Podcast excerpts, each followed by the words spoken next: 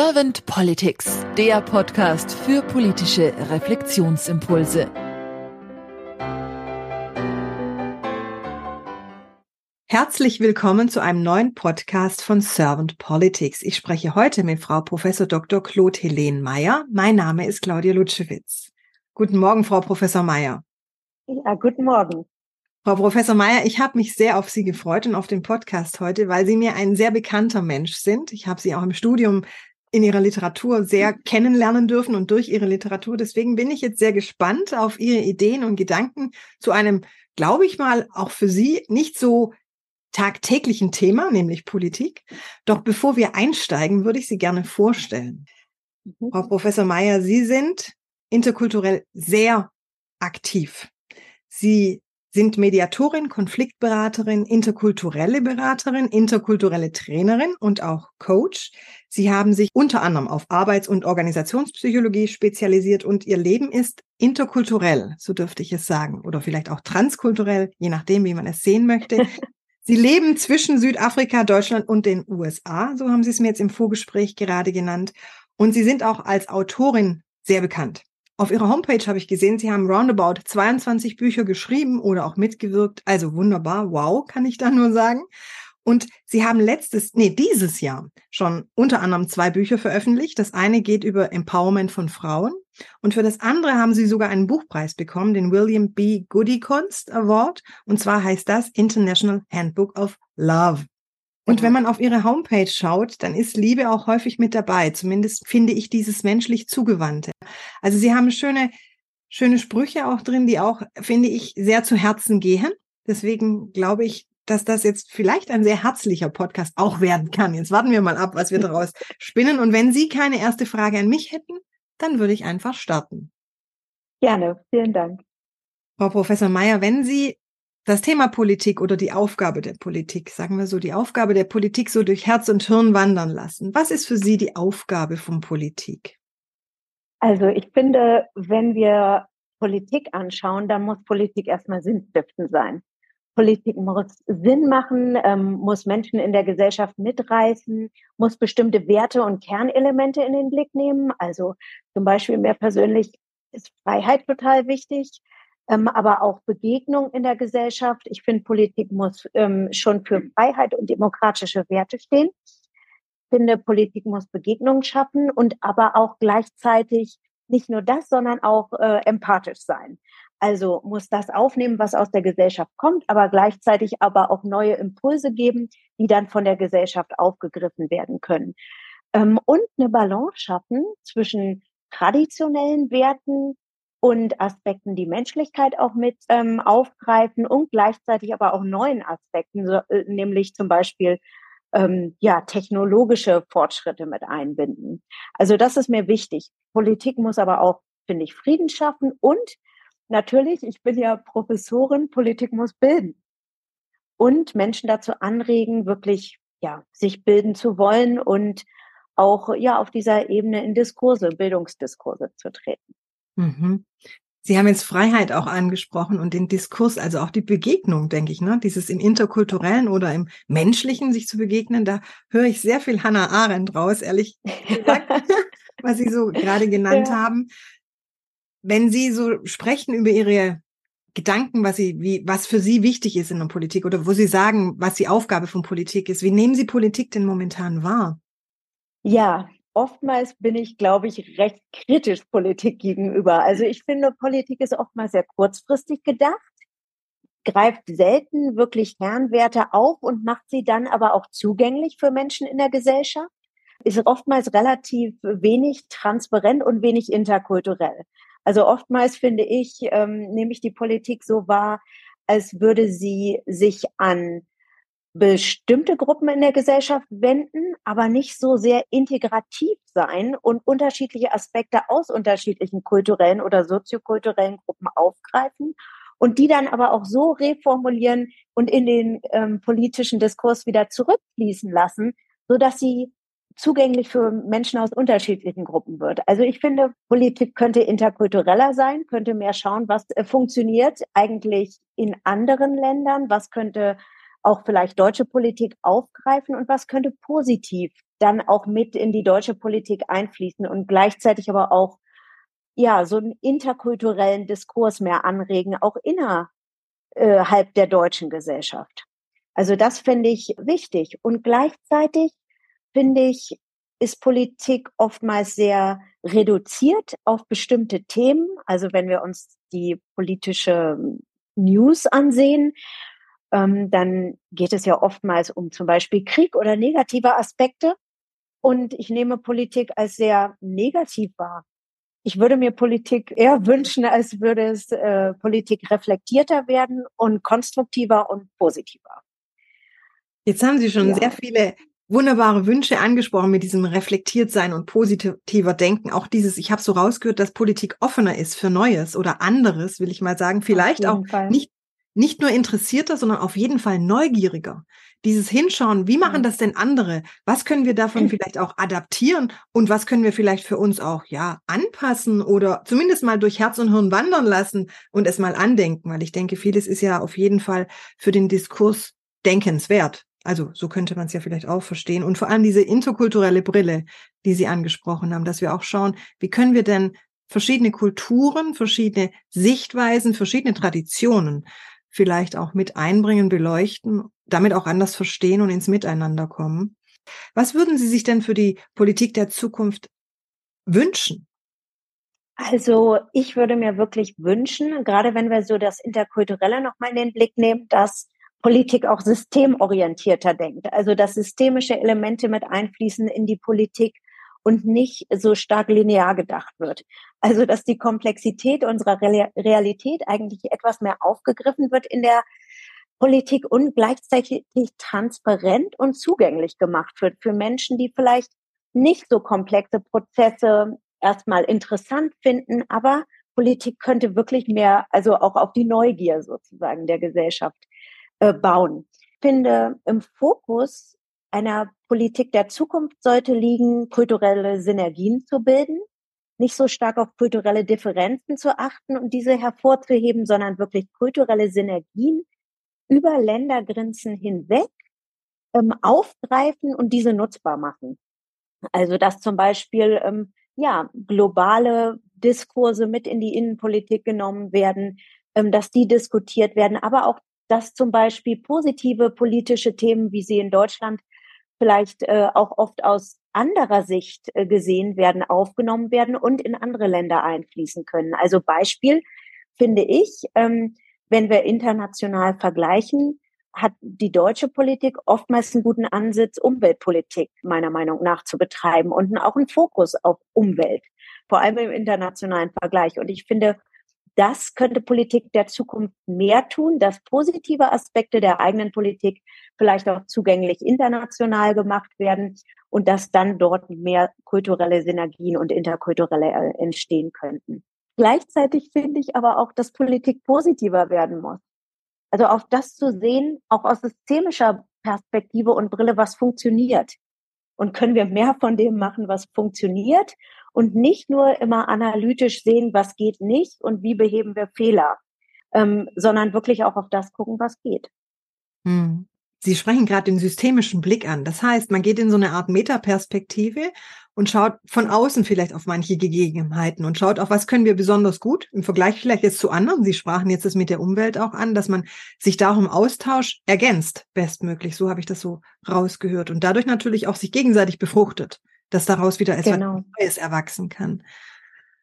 Sie haben auch schon ein paar Ideen mit reingebracht. Das fand ich jetzt wunderbar. Vielen lieben Dank für diese Inspirationen und für die Gedanken. Sie sind selber Psychologin, deswegen traue ich mich jetzt mal eine Frage Ihnen auch noch zu stellen. Und zwar, wie fühlt sich denn für Sie die Politik der Zukunft an?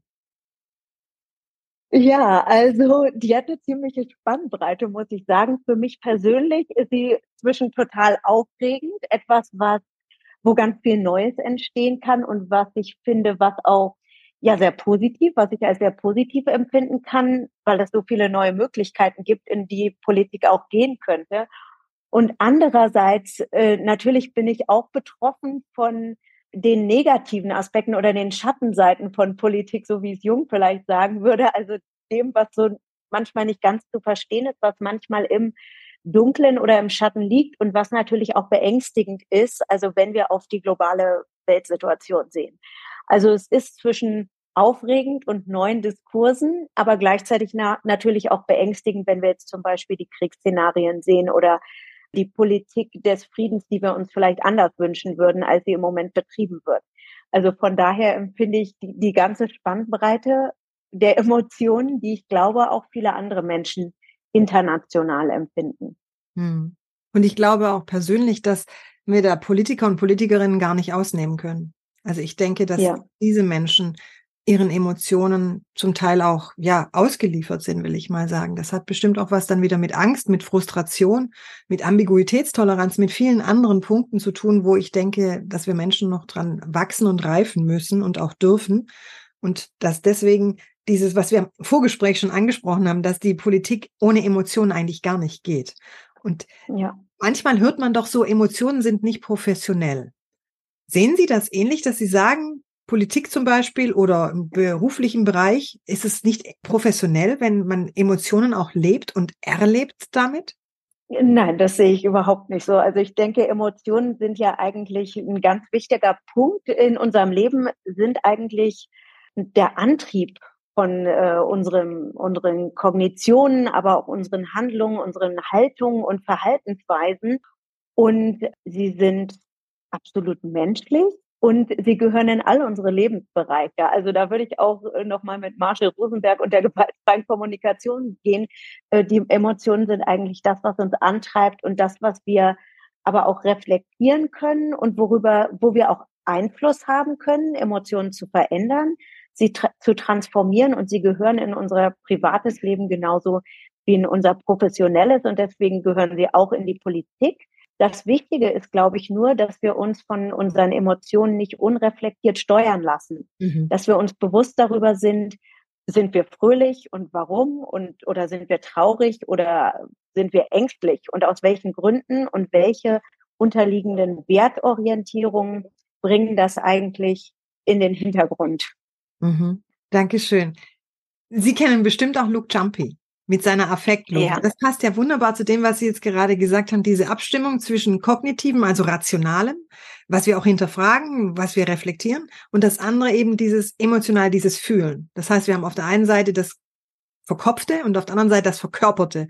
Das finde ich auch wunderbar in die Politik unbedingt gehört. Und was Sie aber angesprochen haben, ist dieses natürlich sich zu reflektieren beziehungsweise zu erkennen, wo sind vielleicht auch Grenzen, so dass man nicht dieses Ausflippen hat, was Emotionen ja manchmal mit sich bringen. Ne? Genau, also die Affektlogik, ja genau, und die in eine Balance zu bringen, das wäre ja eigentlich oftmals ein Ziel auch in unserem Leben und wahrscheinlich auch für die Politik und damit etwas dann reflektierter umzugehen, wie mhm. wir das holistisch zusammenbringen. Frau Professor Meyer, ich bringe im Podcast gerne die Frage, manchmal nenne ich es Glaskugelfrage, manchmal nenne ich es Kanzlerfrage. In Ihrem Fall wäre es jetzt die Kanzlerinnenfrage, aber dennoch ich weiß nicht, weil Sie sagten, Sie sind ja als Globetrotter unterwegs, also Südafrika, Deutschland, USA und ich glaube, momentan sind Sie auch in Südafrika, würde ich es in Ihrem Fall doch lieber Glaskugelfrage nennen. Deswegen folgende Frage an Sie, Frau Professor Meyer. Stellen Sie sich mal vor, Sie wären jetzt in der Politik tätig und Sie wären auch in einer Position, wo Sie etwas bewirken dürften und könnten. Und Sie hätten ein Team um sich, das ähnlich schwingt wie Sie, also interkulturell offen ist, das auf jeden Fall neugierig ist, das gerne positiv auch die Politik beleuchtet und reflektiert und gerne auch diese Synergien ausarbeiten möchte, kultureller Art.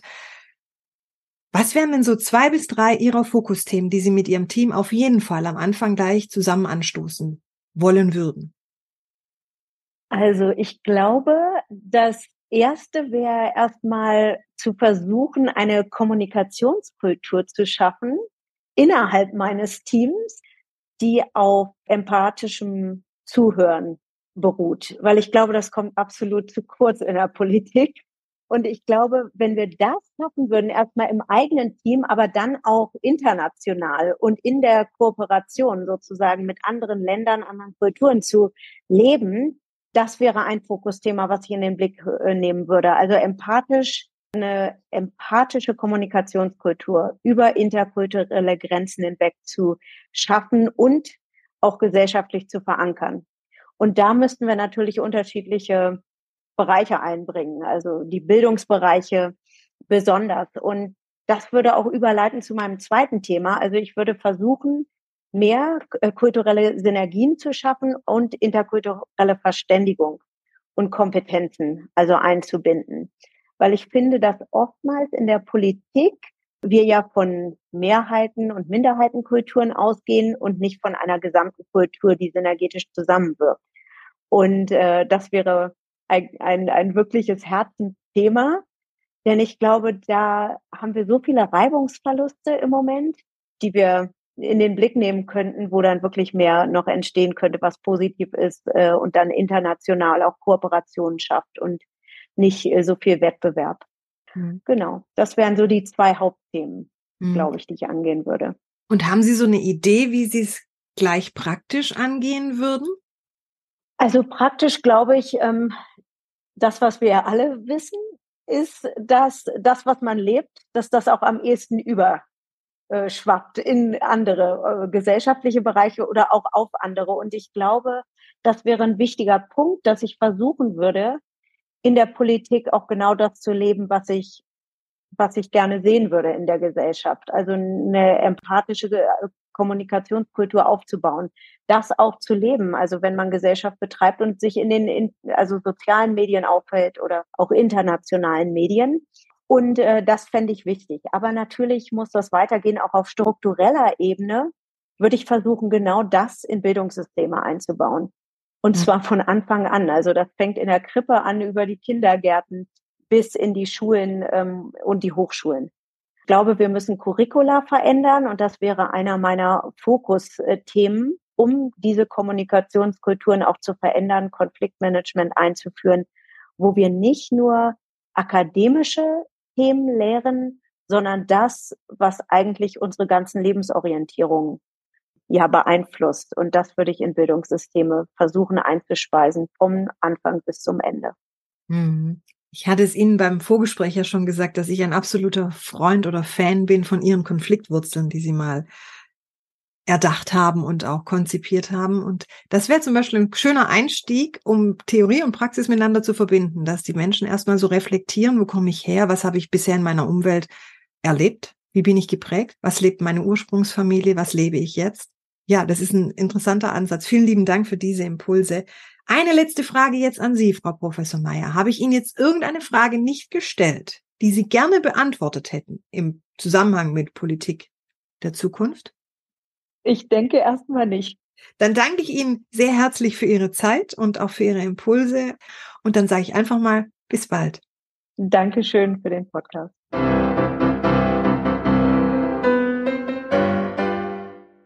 Servant Politics gibt's auf Spotify Apple Podcasts und überall, wo es Podcasts gibt. Abonniert uns gerne und hinterlasst uns eine Bewertung. Servant Politics, der Podcast für politische Reflexionsimpulse.